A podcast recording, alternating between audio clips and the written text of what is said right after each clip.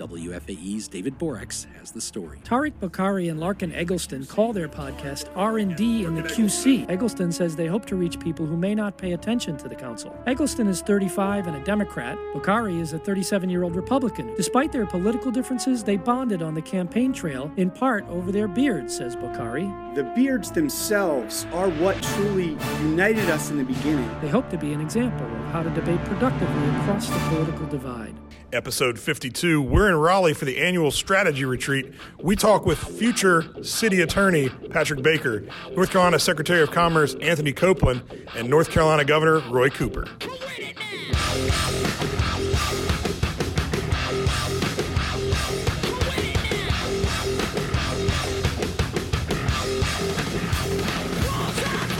That's right, folks. Episode 52, the Raleigh Retreat, our second retreat that we've now been on, Larken.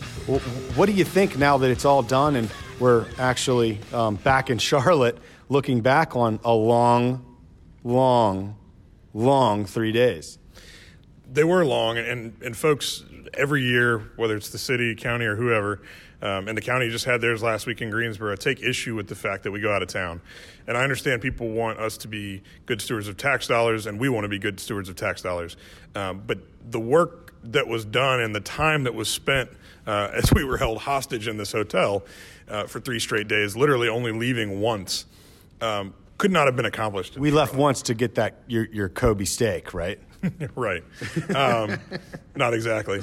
So it, it, couldn't have been accomplished in Charlotte. People would have been cutting out. They'd have been running home to do something. They'd have been late getting there. They'd have been early leaving. The fact of the matter is, when you are there were still some people late getting there. Well, when you're sequestered together, it's it's kind of like a episode of Real World uh, when you put 12 people in a hotel for three days and you hope they don't kill each other. But we got a lot done. We we had long stretches of, of those three days to talk about everything from our affordable housing strategy to transportation, of what our top priorities are for the, this year and the next three years. Uh, and I think there was a lot of value in having it in Raleigh. Not only were we able to engage with the mayor of Raleigh, Secretary of Commerce for the state, but we were able to see the governor and we were able to see 16 of our 17 members of the Mecklenburg delegation in the North Carolina House and North Carolina Senate. And I think that dinner we had with them really did help a lot of people on council and, and on the in the General Assembly from Mecklenburg that didn't know each other start to form relationships. And part of you know, I, I think it, as I'm thinking back on the week, I think one of the coolest experiences for me, someone who will never run for state legislature, right, is this overlapped with their first day back. Um, the first day of the new of the new um, legislative session. So after that dinner, we actually got to go and experience what like um, it reminded me of Faber College a little bit of these legislators all coming back in town and everyone kind of getting ready for the next session. So one, that was a cool experience, but two. Um, it got it got us the opportunity to talk about some of our priorities with folks. So um, let's just do two things uh, to, to close out kind of our intro session. One, we all through a straw vote, voted on our top four priorities. It's really three plus one ongoing one uh, that we all agreed on. Some of them are high and vague, but let's just I'll, I'll list them and then you and then you give one sentence of color commentary. Um, one was economic development. I, I'll hit that one since I was in the working group for there. We actually sat down and executed for the first time in the whole last year, in my in my experience here, um, uh, some more tactical like whiteboarding of what are we going to do for the next two months, and we're really focusing on some workforce development stuff. We're focusing on the business investment grant and overhauling it. We're focusing on the um, uh, the uh, smaller business and entrepreneurship and kind of an accelerator approach and uh, great places looking at opportunity zones. So that, that's one area there. Another one was uh, uh, neighborhoods, right? weren't you part of that group? I was part of the transportation breakout group. Um, to put a bow on, on your economic development thing, one of the things that I think – uh, you mentioned you guys had a chance to talk about all that stuff. One of the things that I think is still very unclear to a lot of us, and we are going to be talking about more at our meeting on Monday, are the opportunity zones. We had a very short timeline when we were asked to kind of sign off on the opportunity zones that were chosen for Charlotte. These are disinvested areas of our city. I think there's 17 census tracts where um, people will be able to invest money in them and use that uh, for certain tax breaks over the next 10 or 15 years. This conversation over the last week on this topic just was baffling to me. Like everyone's like, we need more capital. We need the private sector to step up. Uh, but when they do, and when this opportunity comes, which maybe there's some risk there, right? But it's not like I felt like everyone was like discussing like some kind of like so, so the fact that somebody got cancer it is not a bad thing.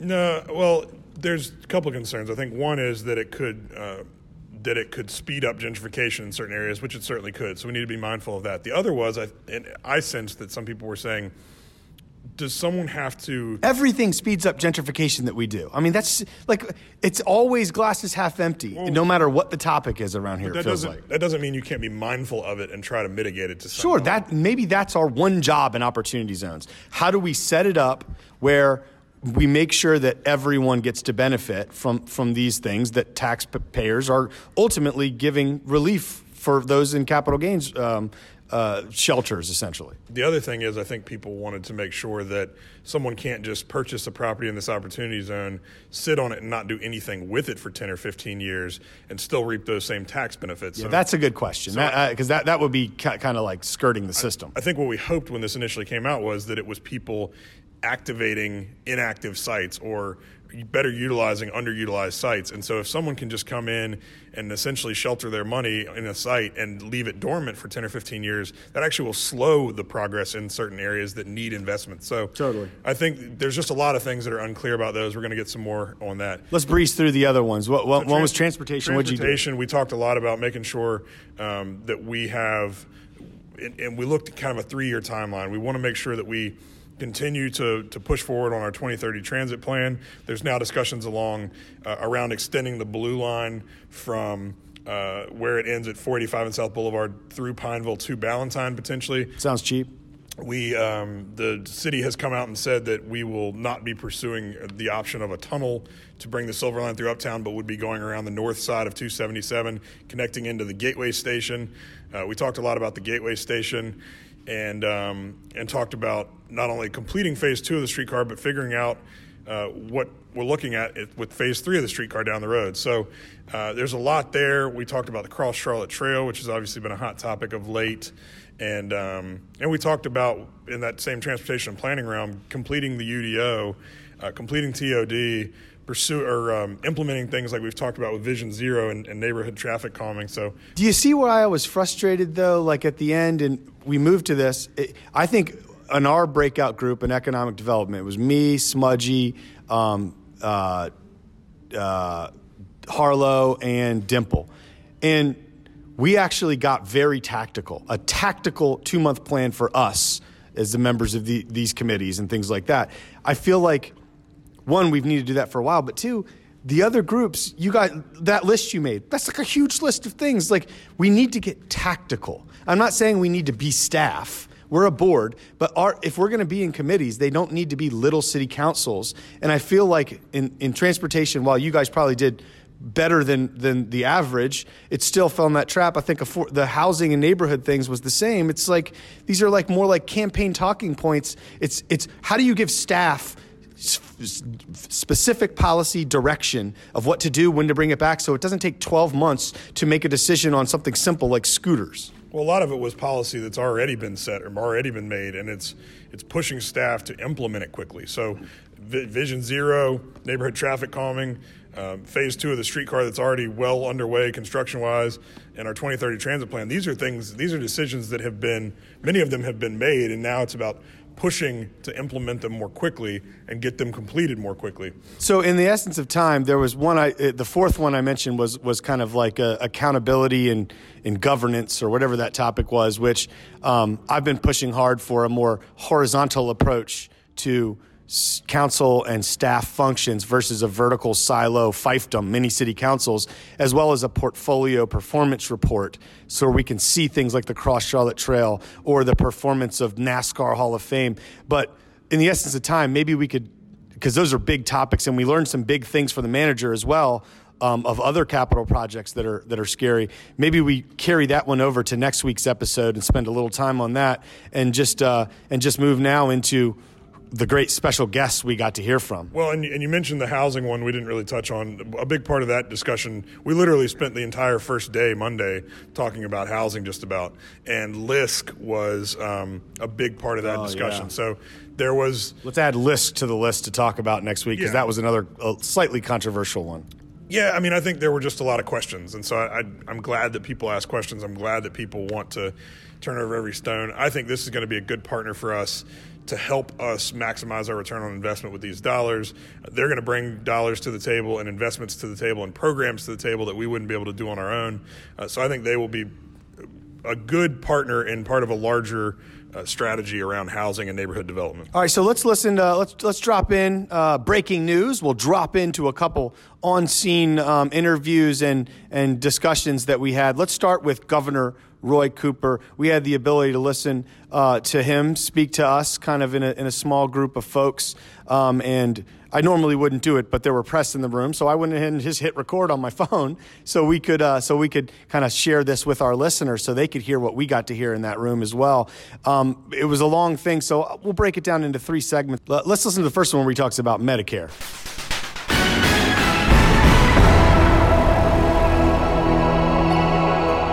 The second thing that I think is just critical is Medicaid expansion. We have the opportunity here to draw down $4 billion a year in federal tax money that we've already paid to Washington that can come and be invested here. If you don't even think about this as a health care project, it's an economic development project because it's going to bring between 30 and 40,000 new good paying jobs it's going to ensure five to six hundred thousand people that don't have health insurance now.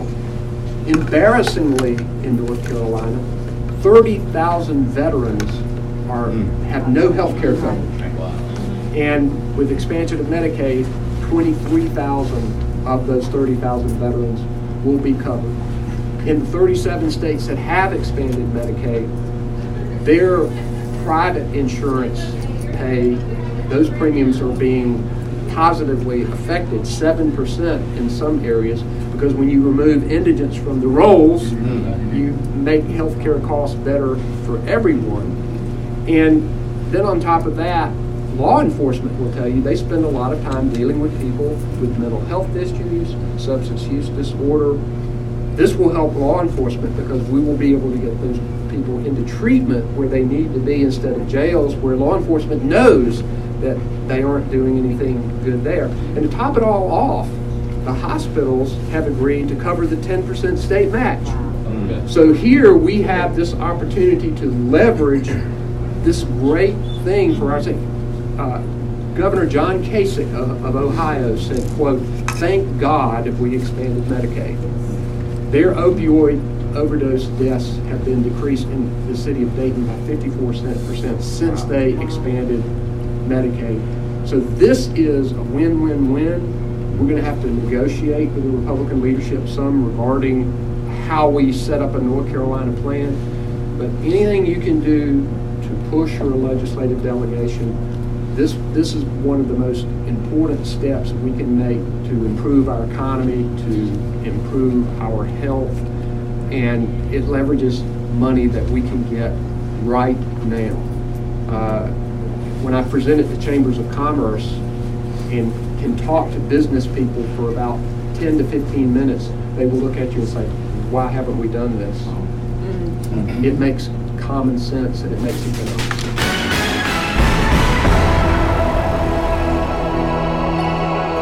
So, Larken, I have some problems with this. Uh, what were your thoughts? Because clearly, him, a lot of the Democrats, and some Republicans in the General Assembly, and really the nation as a whole, is talking about the whole Medicare expansion and states getting more involved. What's your take first, and I'll, then I'll then I'll tell you why you're wrong. Well, I'm not wrong. And the fact of the matter is, it's not a partisan issue. It's something that um, John Kasich, as the governor mentioned, in Ohio expanded. It's something that I believe Chris Christie in New Jersey expanded. So this is not uh, Medicaid expansion in North Carolina is something that would not only create a ton of jobs, but it would create a ton of jobs and it would save hospitals, often in rural areas where that might be one of the bigger employers. And so for us to deny essentially bringing back tax dollars that we've already sent to Washington to help people in our state be healthier, to help create jobs, and really almost disproportionately help preserve and save some of the rural hospitals that are closing now for the lack of those funds and the lack of that ability, um, I think is a no brainer. It's something, like I said, that has had multiple states uh, with Republican leadership support it as well as Democrats. So I hope that this new General Assembly will support the governor in doing that. There was a bill, uh, we are standing here on Friday, there was a bill put forward yesterday, Thursday, uh, to that effect, and I, and I hope that it will have the support it needs. Uh, can I go ahead and dissect everything you've just said and completely break it down? As long as you do it quickly. Here, so quickly. One, cost, right?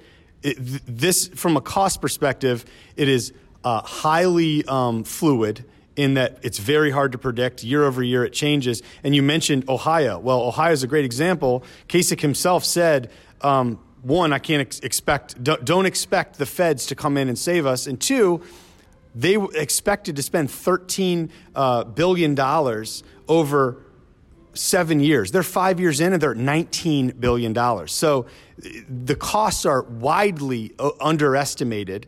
It represents 16% of North Carolina's state budget, second only to what, what happens in education. And for us to think that it's not going to happen that way here. The feds have said they're going to cover 90%, but even Kasich says don't expect that. Don't, that will change as soon as purse strings tighten up there. So what's going to happen? That's going to either force us to raise taxes or cut other spending. And I think what's going to ultimately happen is schools, school construction is going to uh, is going to uh, um, get hurt from that, and um, taxing is going to go up, and our business friendly environment is going to change those jobs you said that it's going to create, I think I heard 30,000 plus, they use very rudimentary metrics to come up with that, like they do for how many people are in the CIAA membership here when the NBA um, championship games or whatever come. So I, I don't believe the, the numbers there any more than I believe the cost estimates.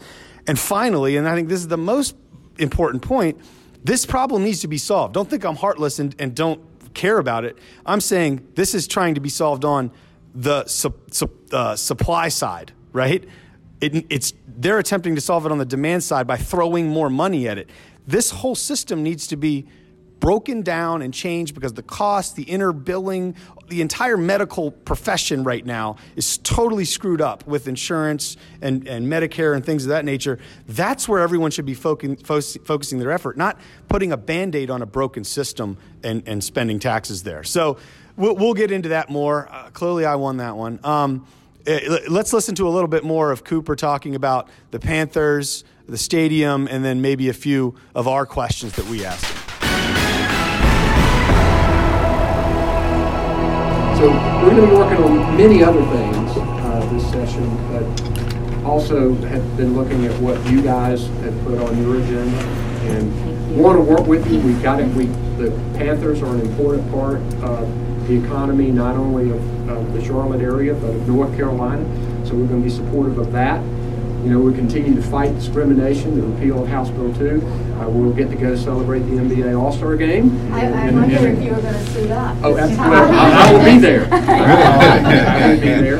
And we're going to continue to work on making sure we send the signal across the country and across the globe that North Carolina is open for business. You know, we're celebrating a lot of positive things, moving the Fortune 100 company Honeywell to Charlotte. Uh, a big deal for our city. And I'll say our city because I, I feel like I'm a part of this effort with you.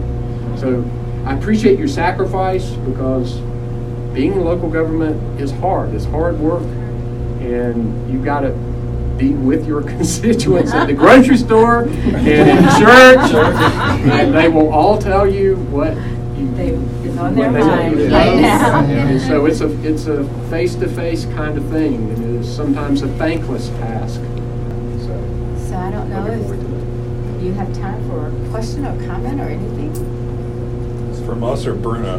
hey, turn it over to him. Then yeah. he's bar the door. I will do it. I'll do a gaggle with Thank you guys. You. How excited about fintech are you? What'd you say? You know, fintech is is taking off, and it, it, the state and the cities that get the fact that workforce is number one on the agenda of businesses, those are the states and cities that are going to succeed. And as I talk to CEO after CEO, everybody has open jobs. Everybody. And if we can just train our people up to, to fill those jobs, uh, it's going to be a positive result for, for us. So, you know, what's happening at UNC Charlotte, uh, what's happening over at the community college, good work with, with these businesses and trying to train people cannot forget the investments in education. It comes back many-fold. And so I, I think that, you know, we need to hold the line on these corporate tax cuts and tax cuts for the wealthy and instead invest in education, healthcare, and moving us forward. And I think businesses are coming to that point when you've got tech CEOs that are lobbying the General Assembly for pre-K funding. Mm-hmm. I mean, they're, they're Yes. beginning to get mm-hmm. What this is all about and, and making sure we got a good workforce.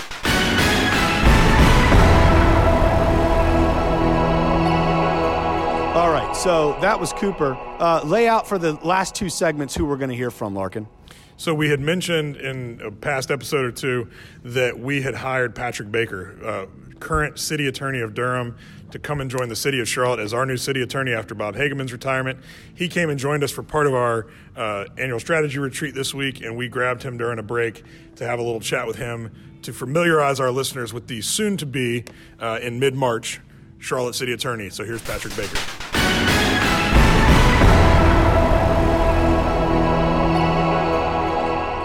Ladies and gentlemen, welcome back to the show. Larken, tell us what, what we're into.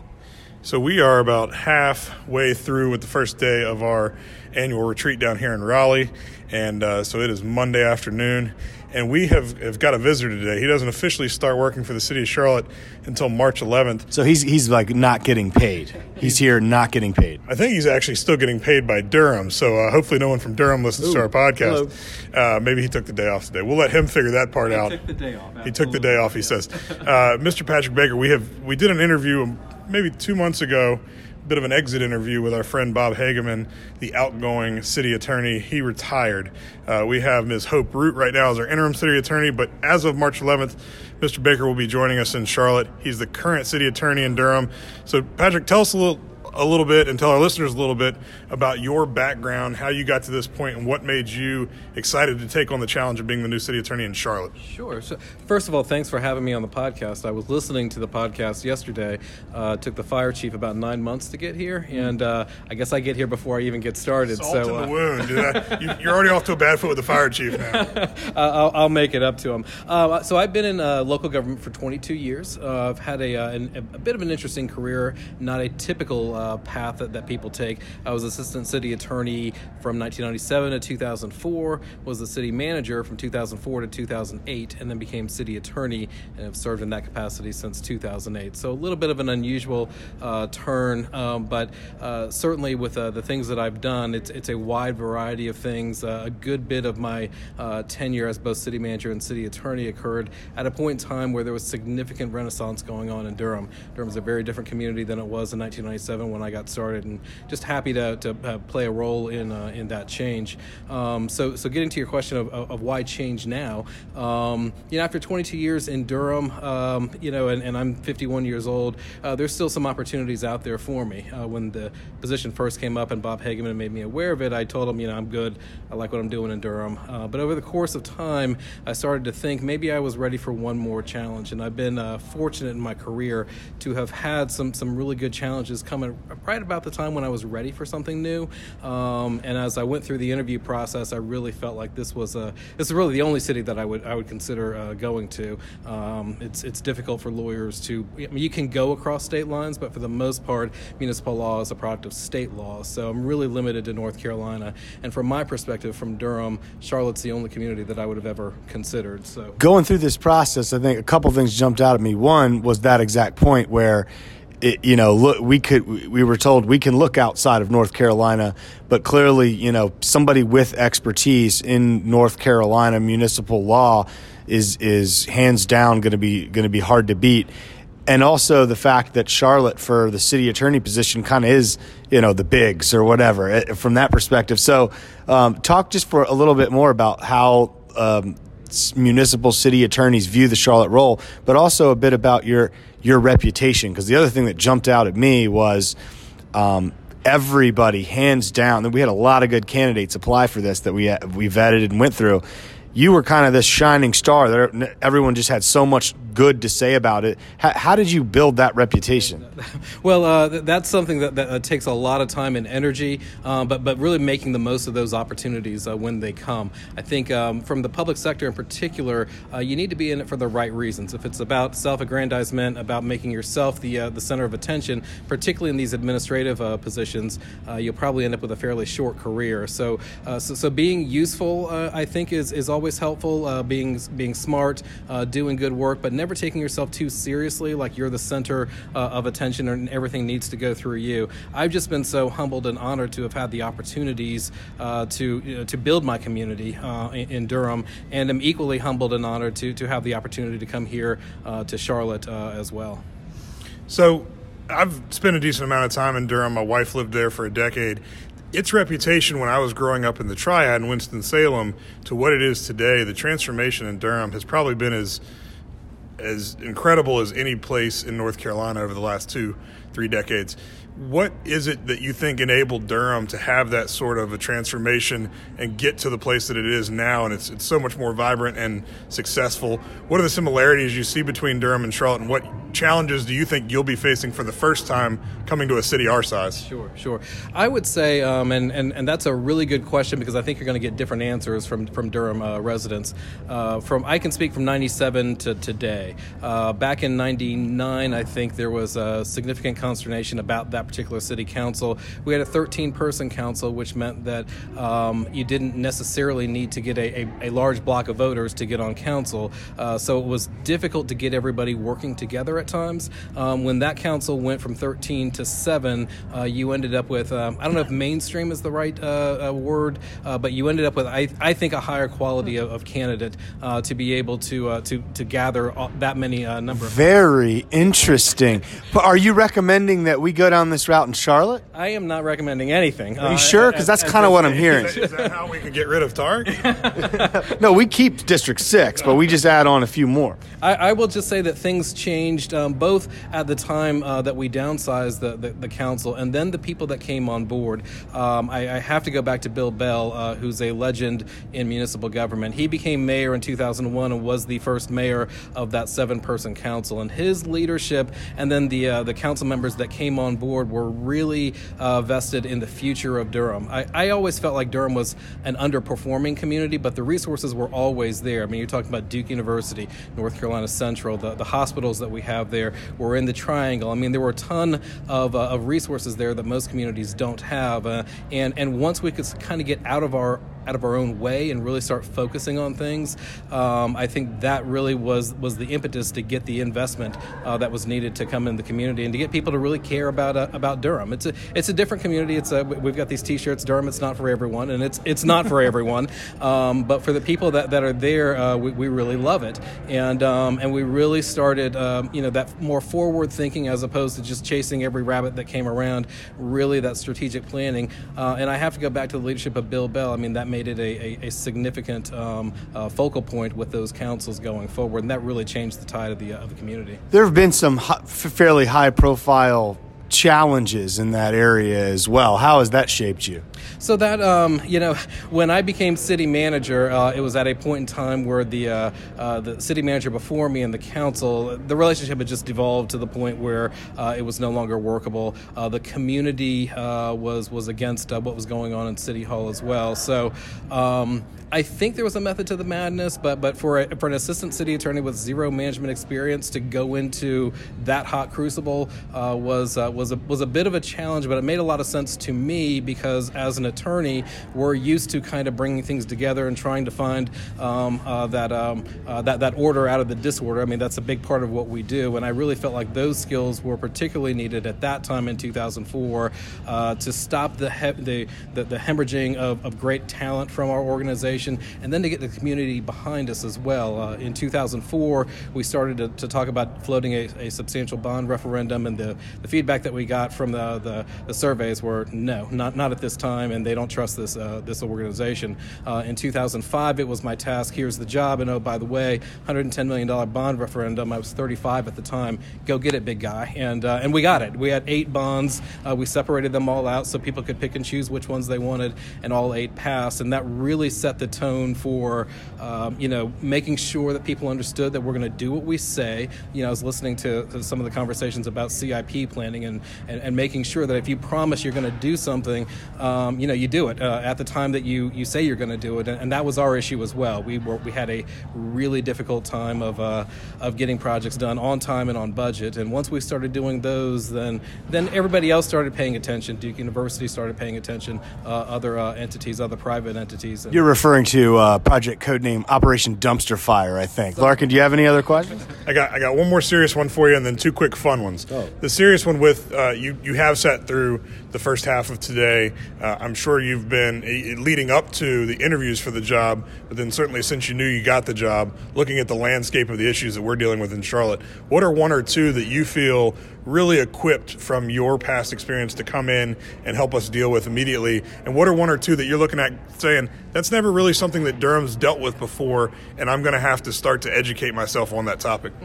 So, uh, in terms of things that I've seen before, you know, the affordable housing is something that we're, we're in the middle of right now. So, uh, and that uh, expanding the, the economic opportunities to more than just uh, uh, the, um, the the wealthiest in the community, but really expanding that opportunity out to the rest of your community is something that we're working on right now and has been a um, uh, a, a very important issue. What I love to hear um, and what I heard today and, and what our council has always been is, you know, we're you mentioned Durham and, and the changes and, and how uh, strong it's been now, but no one's satisfied with it. They want to do better, and I heard 12 voices of we want to do better. I never heard anybody saying, you know, Charlotte's great. Everybody wants to come here, and let's just sit back on our laurels. I, I was telling one of the council members, I mean, if that was the case, you really wouldn't need me. Um, uh, you can, you know, if you, if you want to do the self-aggrandizing part, you don't you don't need me there. I, I, I want to be where where people are trying to uh, uh, make their community better, and, and that's the, the, the energy that, that I that I got this morning. I, I really I really like that a lot.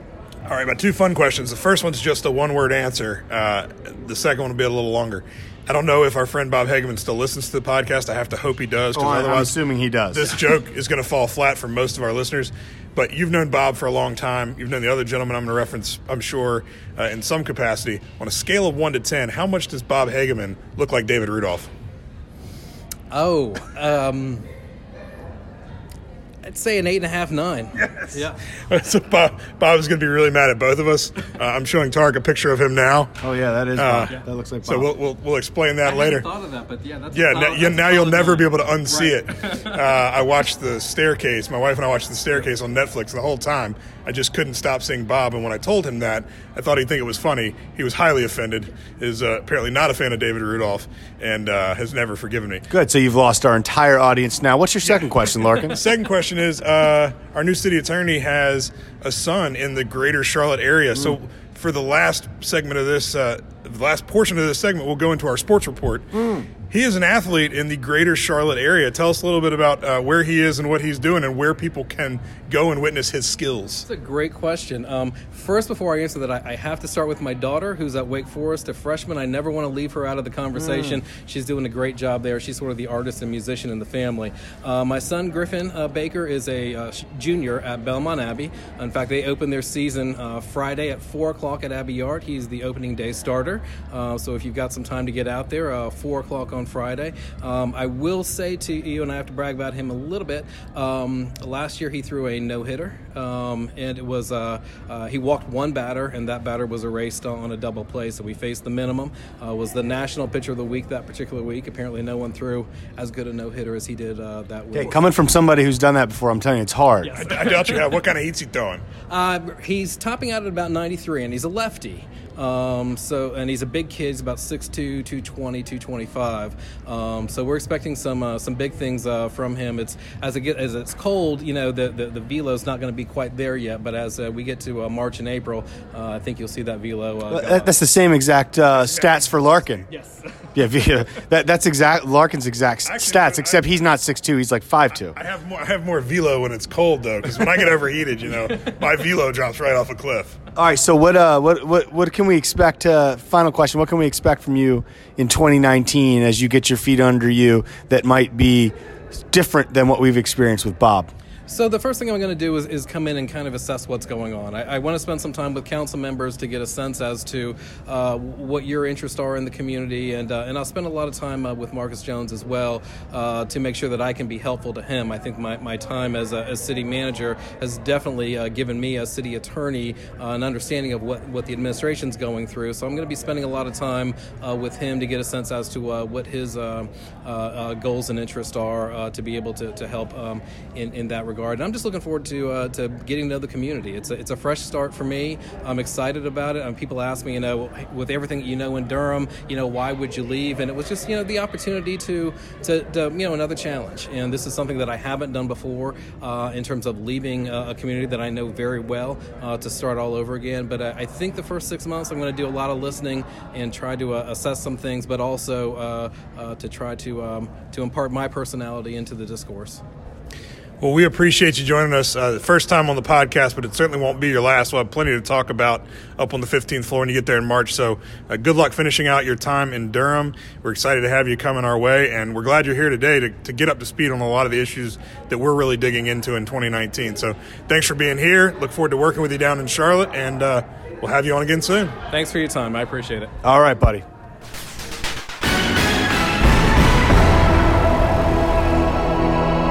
And finally, we got to talk for a, a brief minute or two with uh, the uh, Secretary of Commerce. Um, he got to present to us. What did you learn from that, Larken?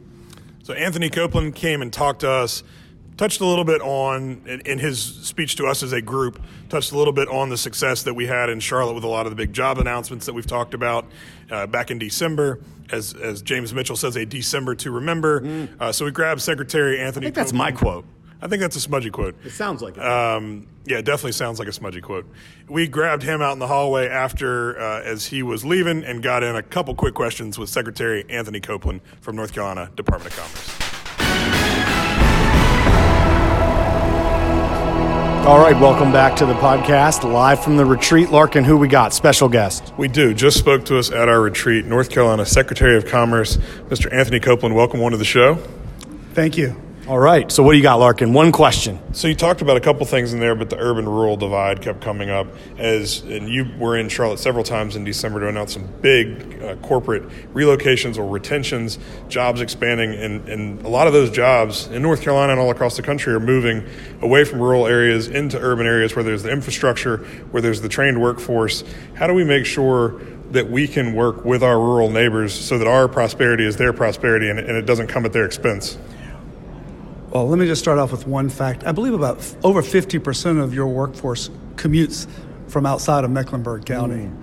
So, number one, you're providing a lot of economic benefit to, to the surrounding area. But I think it's incumbent on the state to work with those local areas, including you, um, to develop that workforce in those other counties.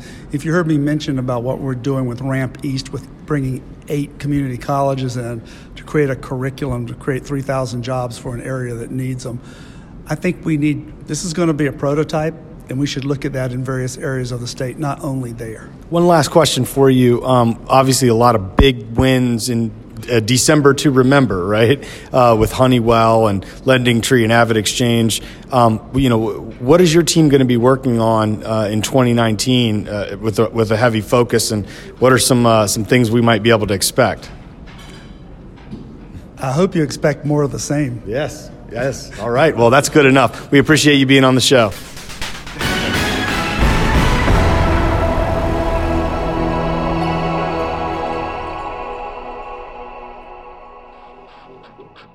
All right, everyone. Hope you enjoyed the retreat edition. We do this every year that we're elected. We'll talk to you next time.